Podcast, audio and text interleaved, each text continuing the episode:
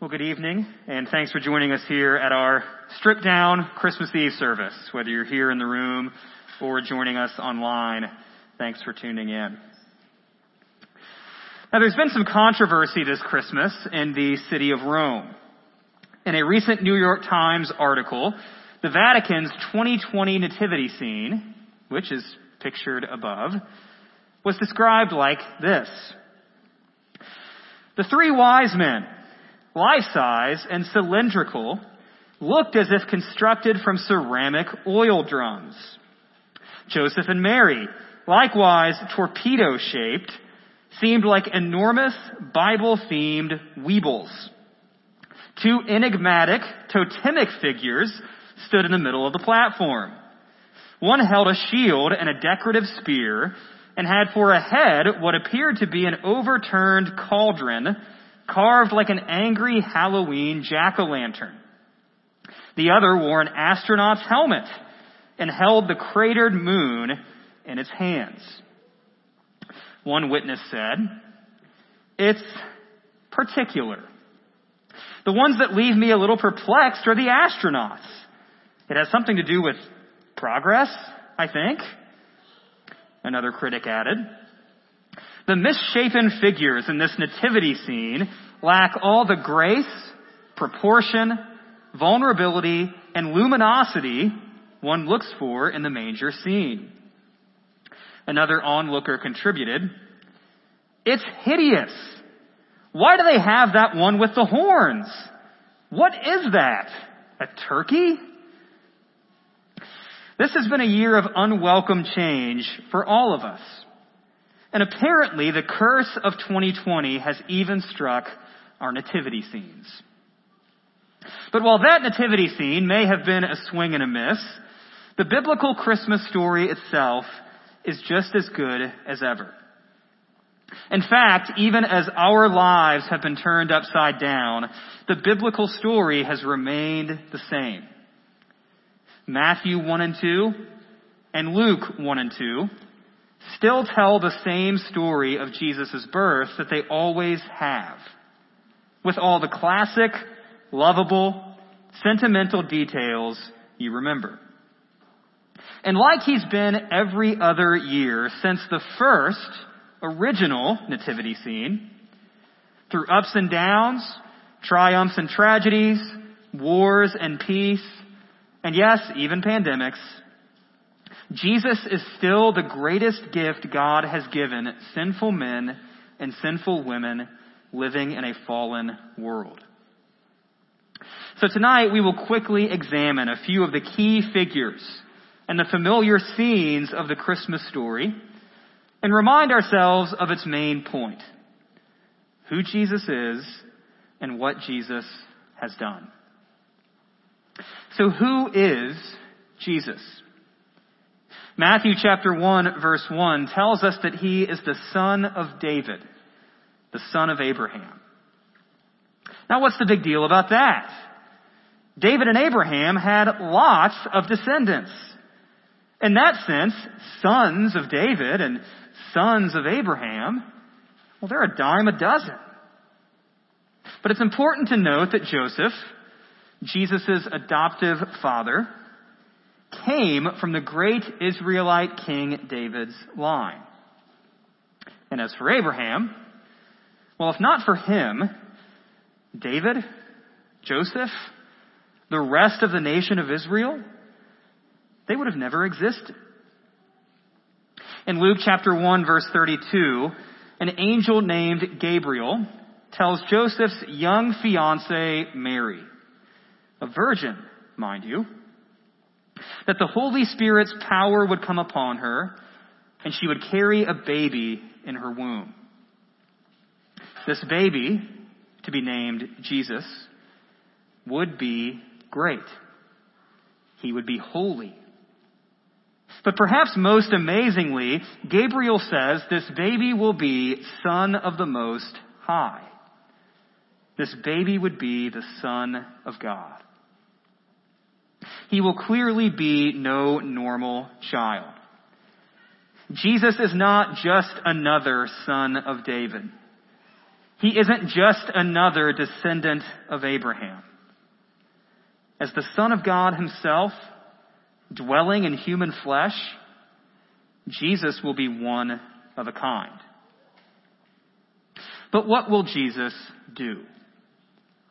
Returning again to Luke chapter 1 verse 32, the angel Gabriel informs Mary that her son will reestablish and ascend King David's long vacant throne.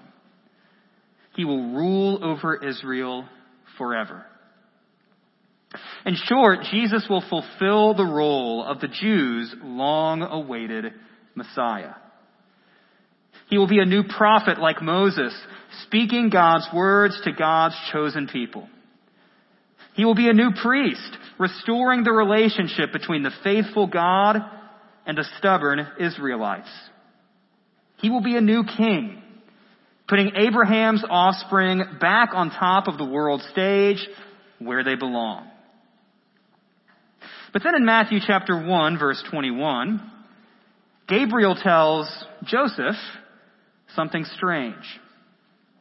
He says that the baby in Mary's womb will save his people from their sins.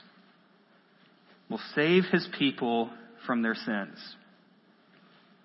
Things get even more odd in Luke chapter 2 verses 8 through 21 when a group of angels announce to some nameless, rugged shepherds that the birth of this baby is good news of great joy for all the people.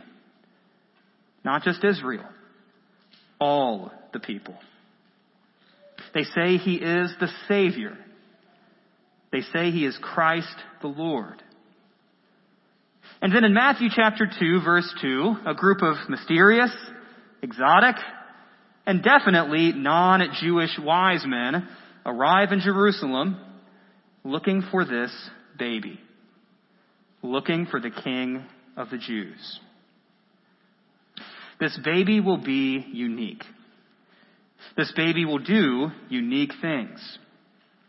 This baby will be more than just Israel's Messiah.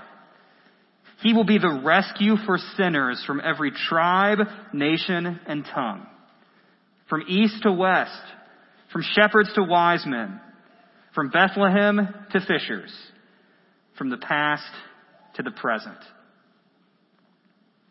You know, you have to feel a little bit bad for the creators of that Vatican nativity scene. They meant well, and they were just trying to communicate a story like this through art. But how can you possibly explain, express, or do justice to a story of this magnitude through images and statues? It simply can't be done. How can a nativity scene fully explain, express, or do justice to the claim that this baby is the Son of God, sent to save mankind from our sins? No nativity scene can do that. And it definitely won't happen through a nativity scene with jack-o'-lanterns and astronauts and turkeys. But thankfully, we don't have to rely on nativity scenes even the good ones, to fully understand who Jesus is and what Jesus has done. For that, we read the rest of the story of Jesus' life that only just begins at Christmas. This baby grows up to do things only God can do. Say things only God can say.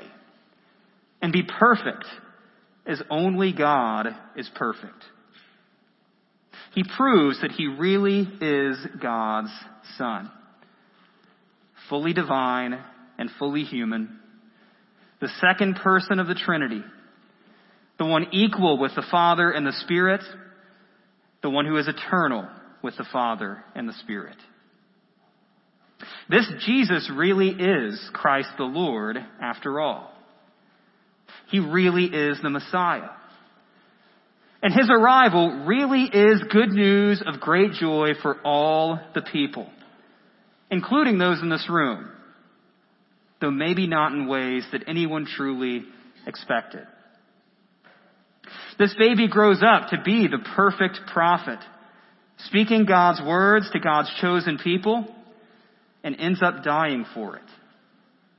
This baby grows up to be the perfect priest who reconciles all who believe in him to God by offering his own body and his own blood as the sacrifice for sins.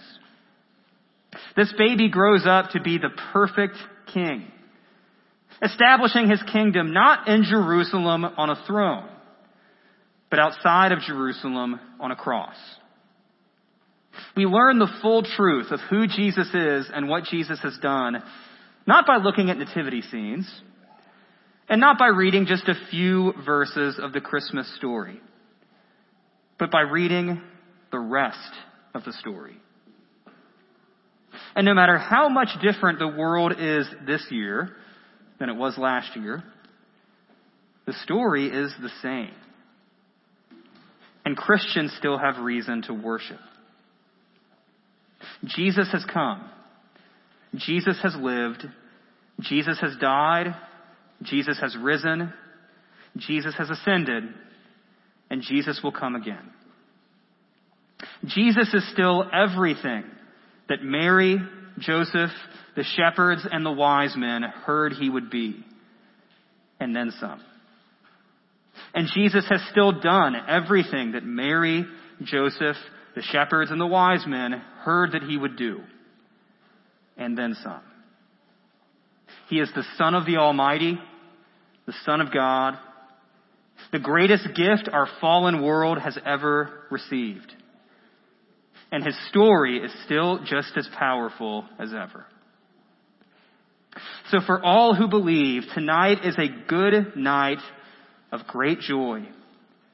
Even in a year marked by bad news and great sorrow. The light still shines in the darkness and the darkness still has not overcome it. Even in this particularly bleak midwinter. So we praise God tonight for the gift of His Son. We praise God for the birth of Jesus. We praise God for everything Jesus did after His birth. And we praise God for everything Jesus still has left to do. He has come once, and He will come again. So for now, we worship. For now, we watch for the light knowing that one day Jesus will be here again.